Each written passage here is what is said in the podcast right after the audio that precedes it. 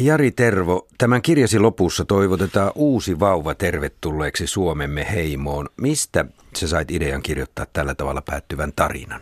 Olin aina halunnut kirjoittaa tarinan, jonka viimeinen lause kääntää koko tarinan ylös alaisin tai laittaa sen täysin uuteen valoon ja lopulta sain sen tehdä Suomemme heimossa. Atik Ismail, olet toisena tässä studiossa keskustelemassa – Sinähän et ole ulkomaalainen, sä oot asunut sukus myötä Suomessa niin pitkään, että sua ei voi sanoa ulkomaalaiseksi, mutta sä oot kuitenkin seurannut, kun näitä sambialaisia pelaajia on tullut Suomeen. Ropsiin tuli niitä 1990-luvun lopussa aika montakin. Minkälaista puhetta sä silloin seurasit?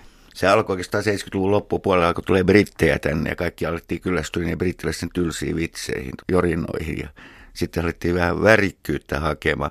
Ensimmäinen tummaihoinen taisi olla Steve Polak, joka tuli tuonne Rovaniemelle 80-luvun puolessa välissä. Muistan vielä toisen tumman pelaajan Obi Anice, joka sanoi legendaarisen lauseen, football is fun when sun is shining, eli jalkapallo on kiva, kun aurinko paistaa. Kirjassa on, Jari, taustana se, että Rovaniemelle tuli näitä pelaajia ja Ropsha oli tuohon aikaa 90-luvun lopulla Suomen afrikkalaisin jalkapallojoukkue. Miten seurasitko sä tätä touhua? Kyllä mä tietenkin seurasin sitä ja minusta se oli mielenkiintoinen asia, että mistä suunnasta Suomi alkaa oikein nykyeurooppalaiseksi kansakunnaksi. Eli täällä on myös mu- muita ihmisiä kuin täällä 200-300 vuotta asuneita. Oli se hieman hämmästyttävää, että niin minun kotikaupunkini jalkapalloseura on sitten peitsen kärkenä tässä suomalaisen yhteiskunnan muuttumisessa. Tämä kirjasi ilmestyi vuonna 2001, Suomemme heimo, mutta mm, sä et kuitenkaan lähde kirjoittaa siitä tarinaa siitä, että mistä Suomemme heimo on kotoisin. Tästä tuli ihan toisenlainen kirja. Niin, siis minun mielestäni lähdin kirjoittamaan ajankohtaiskirjaa, eli sellaista kirjaa, jossa ovat sen ajan aatteet ovat ja virtaukset ovat hyvin edustettuina niin kuin vihreä aate ja pakolaiset oli siihen aikaan aivan hämmästyttävästi silloin ajankohtainen. Senpä vuoksi tämän kirjan yksi päähenkilöistä, joka ilmoittaa puolustaneensa Suomea myös rintamalla, tosin hän on syntynyt siihen aikaan, että hän on ollut yhdeksänvuotias, jos hän on pyrkinyt talvisodassa Suomea puolustamaan, mutta hänellä on hyvin vahvoja mielipiteitä ja sitten mä huomasin yllätyksekseni, kun nyt luin tämän kirjan, mikä on muuten näin sivumenen sanoa aika hämmästyttävä kokemus lukea itse kirjoittamia vanhoja kirjoja. Ne tulee täytenä yllätyksenä myös itse kirjoittajalle. Niin, tämän Raappana-nimisen vanhan miehen mielipiteet pakolaisista. Minua huvitti se, että ne ovat täsmälleen sellaisia mielipiteitä, joita nykyisin voi lukea mistä tahansa netin kommenttipalstalta mistä tahansa loppujen lopuksi oli kysymys, niin sinne ilmestyy vähintään viidentenä siihen viestiketjuun tällaisia mielipiteitä, niin kuin, että ei minulla ole mitään neekereitä vastaan, kunhan ne pysyvät siellä, missä he ovat. Ja mielellään autetaan kaikenlaisia ihmisiä maailmassa, kunhan autetaan siellä, missä he ovat. Mutta siis Suomen heimo paljastui ällistyttävän ajankohtaiseksi nyt olisin ollut kyllä toivonut, että näin ei ole. Niin, mutta ajankohtaiseksi sinun kannaltasi myös siinä mielessä, että tämä pakolaisuus, toismaalaisuus on ollut aika tärkeä teema sun kirjailijauras aikana sitten myöhemmin, kun ajatellaan Leila, romaania ja sitä julkista keskustelua, mitä sä oot käynyt maahanmuutosta.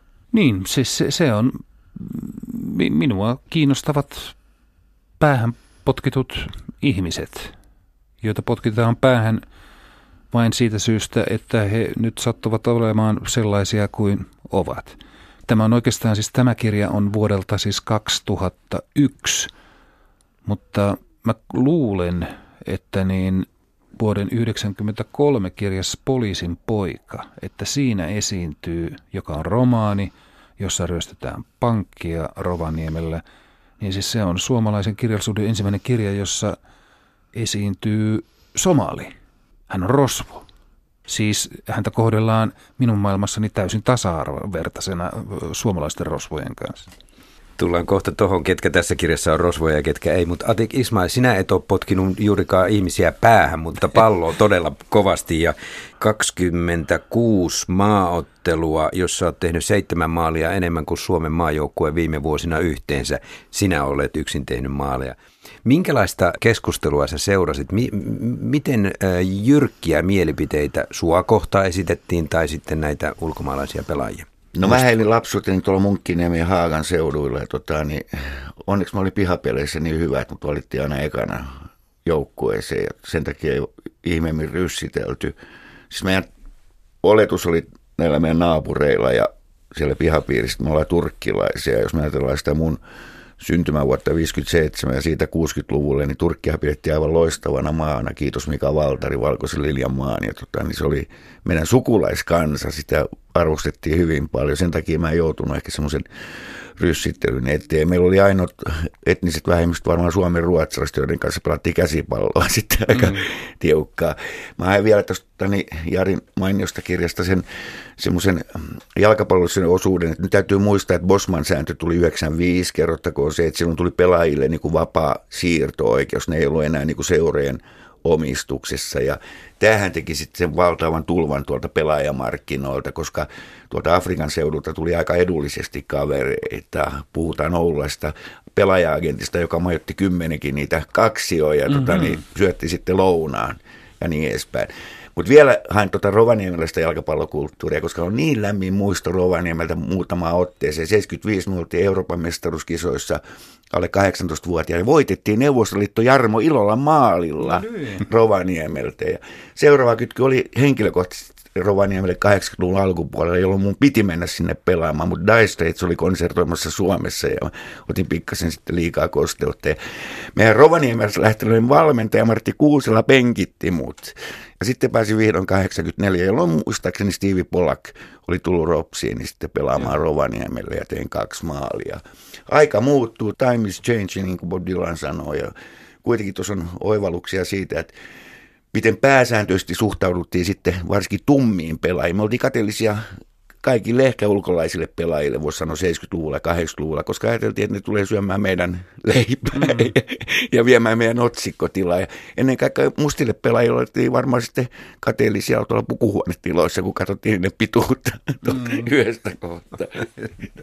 Aivan, että kourullakin vedettiin lyhyempi korsi. Aivan. Aika ähm, muista kirjoittelua tuohon aikaan kuitenkin julkisuudessa oli. Mä otan pienen näytteen Iltalehdestä vuodelta 1999. Vaikka miehet ovatkin yömustia, ei Lapin yö tummu keskiyön auringon ansiosta napapiirillä kesän aikana ollenkaan. Siis tämä on tavallaan mm. sellaista piilorasismia – Mua kiinnitti huomiota tässä, Jari Tervo, sun kirjassa se, että sä et juurikaan kirjoita näistä ulkomaalaisista pelaajista tässä kirjassa. He ovat poissa olevia. Sä kirjoitat mm-hmm. suomalaisista pikkurikollisista. Siinä on varmaan kysymys siitä, että koska siinä kuvataan sitä, miten suomalaiset rovaniemeläiset suhtautuvat ulkomaalaisiin, niin silloin he eivät pääse ääneen. He pääsevät minun korjoissa myöhemmin ääni. Kyllä, mutta sä kirjoitat samalla myös siitä, miten rovaniemeläiset suhtautuu ulkopaikkakuntalaisiin. Tässä on yksi olennainen seikka se porukka, joka tulee Helsingistä slangia vääntämään Rovaniemelle. Miksi tämä ulottuvuus? Niin mä en muista enää muuta, siis se, se, että miksi minua kiinnosti niin paljon. Mä muistan sen, että minulle tultiin sanomaan, että Herran Jumala, miten sä kuvittelet, että me voidaan lukea tätä kirjaa, että tässä on 60-sivuinen pätkä, joka on kirjoittu stadin slangilla. M- miten sellaista voi lukea? Mutta äh, mä olen kiinnostunut suomen kielestä. Mä halusin tähän, paitsi tietysti se, että Su- Suomen luultavasti kaikki kaupungit, ainakin Rovaniemi on erittäin nurkkakuntainen ja kaikki muualta tulevat, elleivät he ole ulkomaalaisia, niin he ovat kuitenkin ulkopaikkakuntalaisia. Ja se aiheuttaa jo muukalaiskammoa siellä, niin se, sen vuoksi kaikki muukin aiheet. Mä halusin siihen tällaisen vieraan äänen, tällä, tällä pojalla, joka puhuu, joka asuu Rovaniemellä, on asunut Rovaniemellä kymmenen vuotta, mutta haluaa siitä huolimatta säännöllisesti puhua – tai puhua koko ajan stadin slangia, jota hän opiskelee stadin slangi sanakirjasta, joka ilmestyi tuohon aikaan. Niin. Erittäin paksu, mainio teos. Hän pitää sitä repussa. Niin siis loppujen lopuksi oikeastaan asiaa tulkiten tämä nuori mies, 15-vuotias nuori mies, hän on niin kuin neekerin Rovaniemellä. Hän on erilainen. Hän puhuu stadin slangia koko ajan ja muilla on vaikeuksia ymmärtää häntä. Voin uskoa hyvin ja kuvitella, että se on kielellinen jippo, minkä olet siihen löytänyt, mutta minulle tuli mieleen se, että tuohon aikaan myös 90-luvun lopussa Suomessa sisäinen maassamuutto oli todella vilkasta. Siis Rovaniemeltä maaseudulta lähti väkeä, tuli Helsinkiin ja opetteli varmaan sen stadin slangin. Mä heti ajattelin, että sä oot kirjoittanut tähän sisään myös tämän Suomen sisäisen maastamuuton silloin? Luitko mitään sellaisia selvityksiä tai kiinnititkö huomiota? En, en, en lukenut, mutta niin siis minusta loppujen lopuksi tuntuu, että tämähän suomalainen maan sisäinen muutto, va- vaikka siinä on jotain hiljaisempia kausia, niin va- varmasti ehkä 200 vuoden päästä tämä kaikki tulkitaan, kaikki 60-luvulla alkanut muutto kaupunkeihin, niin se on sitä samaa aaltoa, joka on edelleen kesken.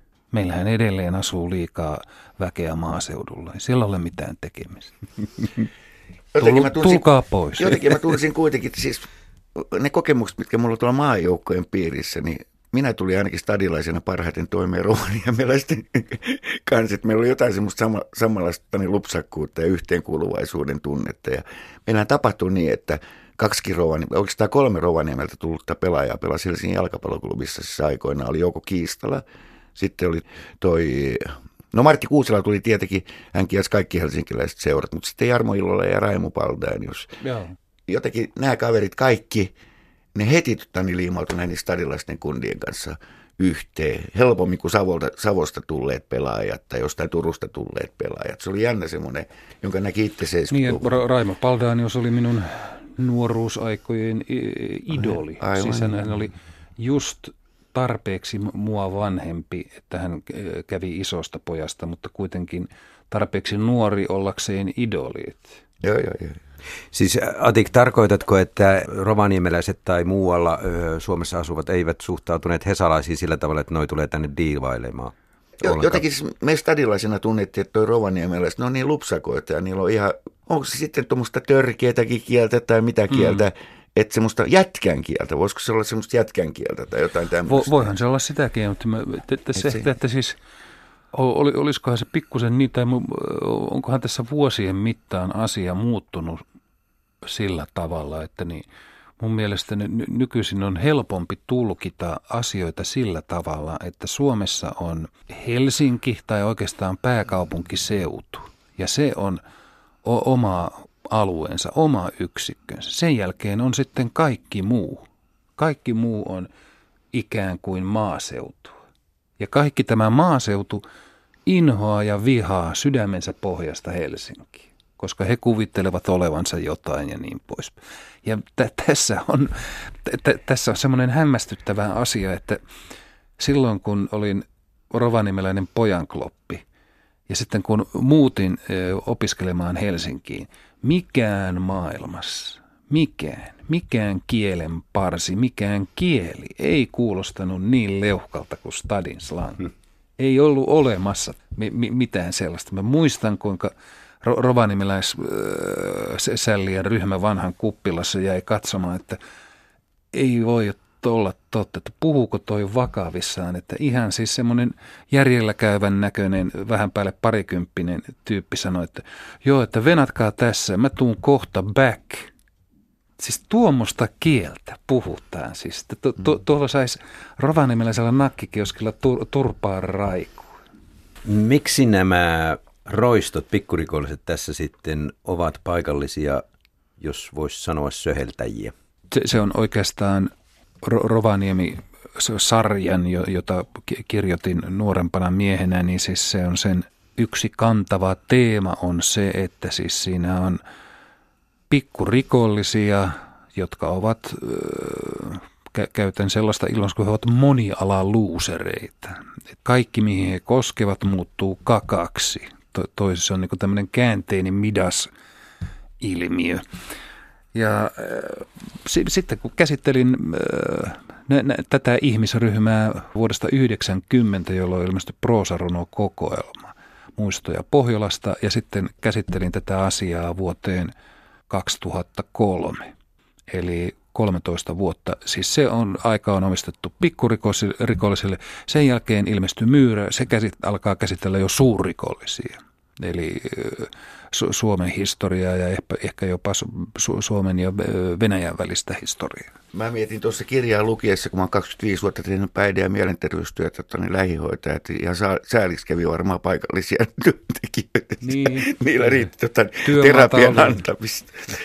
Mikä rovaniemeläisillä on vihreää puoluetta ja sosiaalidemokraatteja vastaan? Sä tölväsit molempia aika tavalla tässä. Niin no siis se, sehän on ihan, näkee äänestysluvuista, että niin siis se- siellähän ei koskaan, Lap- Lapissa oli toisen maailmansodan jälkeen, niin oli 40, 50, 60, 70, 80 luku, melkeinpä 90-lukukin, niin sie- siellä oli ko- kommunisteja ja äh, kepulaisia.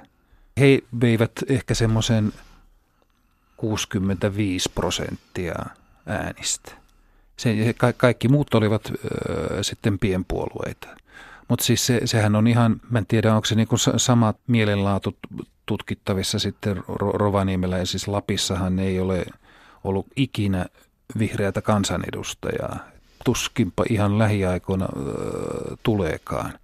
Mutta niin siis siellä on vihreiden kannatus on suunnilleen yhtä iso kuin Kepun kannatus on helsinkiläisten taksikuskien keskuudessa, että se, se, se, siinä ei paljon Gallupin viisari värähdä, kun sitä tutkitaan. Antik Ismail, kun luit Jari Tervon kirjan Suomemme heimo, niin minkälaista sosiaalista hoitoa ja apua nämä rovaniemeläiset kaipaisivat? Jalkapallon pelaamista vai millä tavalla heidät saisi pois pikkurikollisten poluilta? Tai täytyykö niitä saada pois? Niin. Mun mielestä aika värikäs. niin. E- elämä tota, niin kuuluu yhteiskuntaan, yhteenkuuluvaisuuden tunnetta, se on varmaan se yksi asia. Rovaniemehän muuten on tota, niin aivan loistava jalkapallokaupunki. Toissa vuonna ne muistaakseni sai hopeaa veikkausliigasta ja varmaan ei, se... ei, ei ollut voittokaan kaukana. Ei ollut voittokaa kaukana ja siellä varmaan se jalkapallo on yhdistävä tekijä. Hyvin usein sitten, ainakin tämän kirjan ajankohta ja vähän sitä aikaisemmin sitten jalkapallo oli, että nämä pikkurikolliset ko- kokoontu pelien jälkeen tota, niin, samaan kapakkaan, jos oli kantaväestöstä kysymys mm. ja sitten juhlittiin niitä voittoja ja tappioita. Mä en semmoista niin, ehkä tämmöistä sosiaalista neuvoja me antaa tai ohjeita me antaa. Jotenkin hirveän vahvana tuli sitten tota, niin oma työskentely tällä alalla, jossa kohtaa sitten näitä Nämä ei ole pahoja ihmisiä, siis mm. periaatteessa nämä on hirveän herkkiä ihmisiä. Mun mielestä tässä kirjassa mainistu tulee näiden ihmisten tota, niin herkkyyskin esille, että se on aivan loistava niin kuin, näkökulma. Sitten vaan kysymys on valinnoista ja kohtaloista ja sattumuksista. Ja nyt mä ymmärrän, kun tuohon kirjan ilmestymisen ajankohtaan mä olin itse muuten vihreiden tota, niin EU-ehdokkaana, enkä päässyt sinne Brysseliin, niin miksi ne päässyt? Sä et saanut Rovaniemeltä yhtään kannatusta. Ei, saimme 6000 ääntä, mutta ei varmaan Rovaniemeltä tullut, paitsi ehkä Paldainiukselta tai Ilovalta toivon mukaan.